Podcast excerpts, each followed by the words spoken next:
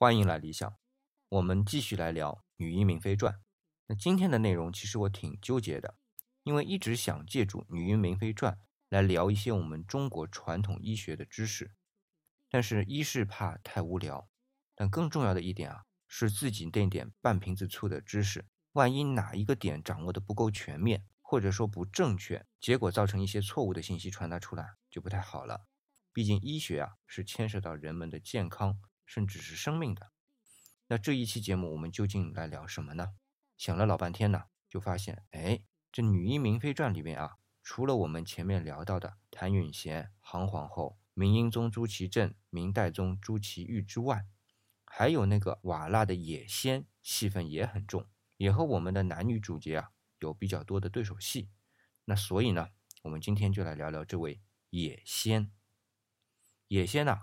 是确有其人，而且也是瓦剌部的首领。他的全名呢叫做超罗斯野仙，这个啊在百度里边能找得到，大家如果感兴趣呢去查一下。不过百度里边也说了啊，如果我们去翻清朝的典籍，会发现有一个叫做额森的人，额就是金额的额啊，森就是森林的森，也是指他。那我们今天会发现啊，野仙和额森这两个发音差很远，可是我们再仔细想一下，这是指同一个人呢。那么用词就不同，主要体现的呢是在清史和明史之间，这就要考虑到清代人和明代人的发音问题了。我们说我们中国的文字啊，一个演化的过程基本上是遵循着由繁而简，那发音呢是不断的糊化的，那说到底啊也是由繁而简。也就是说，在明朝野仙这两个字的发音和在清朝额森这两个字的发音是很像的。理想呢虽然对于明朝和清朝的发音不是很有研究啊，但是正巧比较了解粤语和普通话，所以呢会发现野仙和额森在这两种方言中啊还是比较像的。野仙呢在粤语中是发成牙心，额森呢是发成牙森，这样看来啊，是不是就比野仙和额森相近的多呢？那好了，发音这事儿啊就聊到这里。还有更好奇的事儿，我们感觉到啊野仙这个人是蒙古人对吧？那为什么我们在称土木堡之变打败明朝军队的是叫瓦剌呢？这其实啊还挺复杂的，我呢就试着啊帮大家来捋一遍。那怎么捋呢？咱们出发点呢就从土木堡之变开始。这时的野仙呢基本上可以认为是蒙古的领袖。我们经常听到一个词啊叫做黄金家族，这是一个在蒙古啊有神一般号召力的一个词啊。理论上黄金家族是指纯的蒙古人，这个我后面还要再说啊，但我们也知道野仙他不是纯的蒙古人，我们这里要把蒙古和蒙古族啊，现在我们理解的蒙古族要分开。现在我们理解的蒙古族是指生活在蒙古草原上，由各部族组合在一起的一个大的民族，而我刚才说的纯的蒙古啊，也就是黄金家族，可以理解为整个蒙古族其中的一个或者几个部族，而我们说的蒙古的领袖啊，只能在黄金家族中产生。那今天要说的野仙呢，就不属于黄金家族。野仙带领的民族啊，我们今天称为卫拉特人。在今天中国的境内呢，比如说在新疆啊、青海啊、内蒙古啊这几个省或者自治区啊都有分布。那在民族成分统计上呢，都属于蒙古族，但人数不多，大概20来万吧。那么在东欧、西亚这一块呢，却有着很深的地缘性。这里啊就不多聊了，其中牵扯的内容实在太多，理想呢也不是能够说得过来的。那这个呢就先放一边。话说回这些卫拉特人啊，在明朝就称为瓦剌，那到了清朝呢就翻译成了卫拉特人或者啊漠西蒙古人。那么甚至在元朝啊，这部分人也不是称为蒙古人的，是称为沃伊勒替人。那么今天的英语称呼卫拉特人叫做 Oirat， 这个发音啊就和蒙古的发音很像。那么话说回来啊，在土木堡之变的时候，我们可以把野仙呢理解成为蒙古族的领袖，是因为从某种角度来说，他也属于了黄金家族。这是因为他在进攻明朝之前，也就是在土木堡之变之前啊，做了一件对他的统治非常有意义的事儿，就是在1418年到1428年的10年间，和东察合台汗国进行了61次战争，彻底是打败了东察合台汗国。那当时东察合台汗国的领袖啊叫歪斯汗，也有译音啊叫乌维斯汗的，这个呢我就不再深究了，深究起来也挺有意思的。那打败了东察合台汗国和也先能成为蒙古族的领袖有什么关系呢？哎，这察合台汗国啊就属于黄金家族的。也先在和察合台汗国战争中呢，2次俘虏了察合台汗国的大汗歪斯汗，特别是第2次啊，就要求歪斯汗的妹妹马黑木图哈尼木嫁给他，作为赎回歪斯汗的条件。当然还有一个版本啊，说也先要歪斯汗的妹妹嫁给他的儿子阿麻桑赤做媳妇儿。那究竟哪一个版本更接近于历史的事实呢？也就不再深究了。至少呢，也先在这件事情上获得了名义上的黄金家族的血统，从而呢可以在一定的程度上统领蒙古族了。所以我们说啊，在土木堡之变的时候，也先可以称为是蒙古族的领袖。我们算一下时间啊，就算最后和歪斯汗的妹妹马黑木图哈木尼结婚的时间是在1428年，到土木堡之变1449年，中间相隔将近21年。那我们知道土木堡之变是在正统14年的8月，虽然也先俘虏了明英宗朱祁镇，但是也没有办法再深入腹地，所以呢就带着朱祁镇撤军了。3个月之后，也先呢重振旗鼓，再次进攻明朝。此时啊，兵部左侍郎于谦进行了有效的保卫战，击败了也先瓦剌军的进攻，这也是后来朱祁镇得以被放回来的重要原因之一。那明朝这边的事儿就不多说了，我之前基本上在《太子妃升职记》和《女医明妃传》的之前几期节目都说到过。那想了解更多详细内容的朋友呢，出门左拐就能收听到。那我们把视线聚焦回也先身上啊，也先把明英宗朱祁镇放回明朝时间呢是在1450年，而且啊，在这1年之后，也先每年都朝贡明朝，基本上就作为明朝的一个藩属国了。然后到了1455年，也先被暗杀了，整个所谓的蒙古帝国啊又分崩离析了，而且啊就在也先所在的瓦剌部也分裂开。我们看最终到了清朝啊，有记载的卫拉特人就分成了4部，分别是都尔伯特部、准格尔部、图尔扈特部以及和硕特部。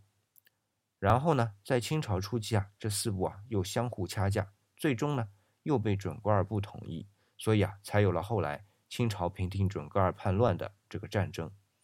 那这当然是后话了啦。我们来看啊，从1450年到1455年，中间相隔了5年。那也先究竟做了什么，使得还算处在巅峰状态的蒙古帝国就急转直下呢？这里的蒙古帝国要打上引号的啊，因为这时所谓的蒙古帝国和成吉思汗时期的蒙古帝国不可同日而语。其实我们刚才也已经说到了其中的一个原因，就是也先向明朝称臣，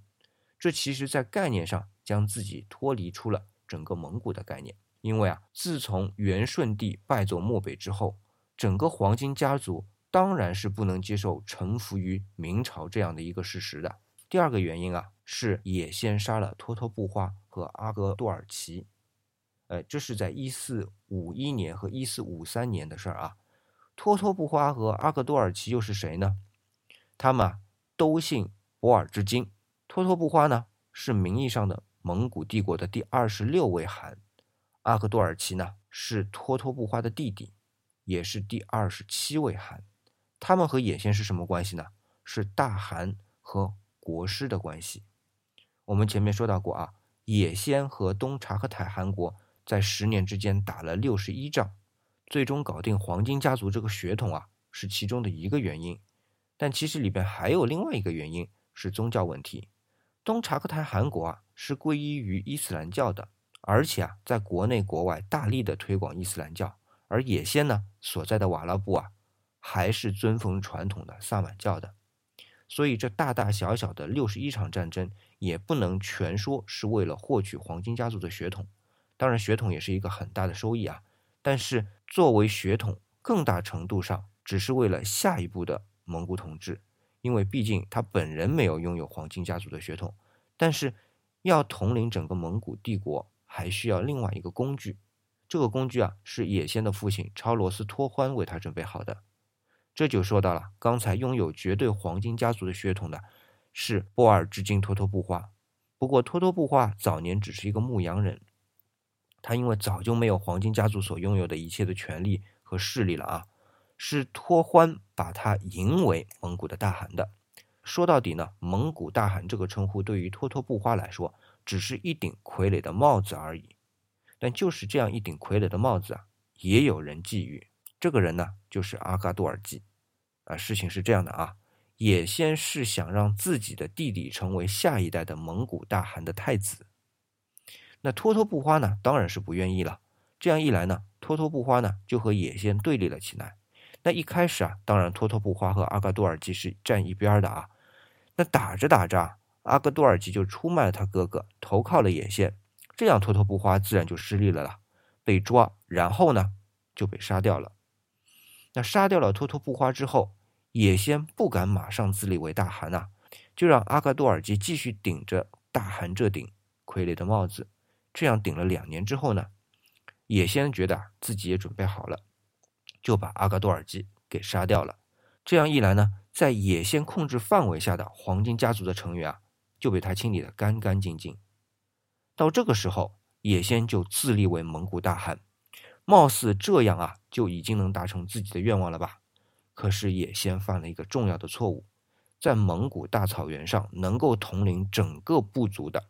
必须借助黄金家族的号召力，而现在既然没有了黄金家族的血统，没有黄金家族的号召力，自己又向明朝称臣，这样就引起了蒙古贵族的不满。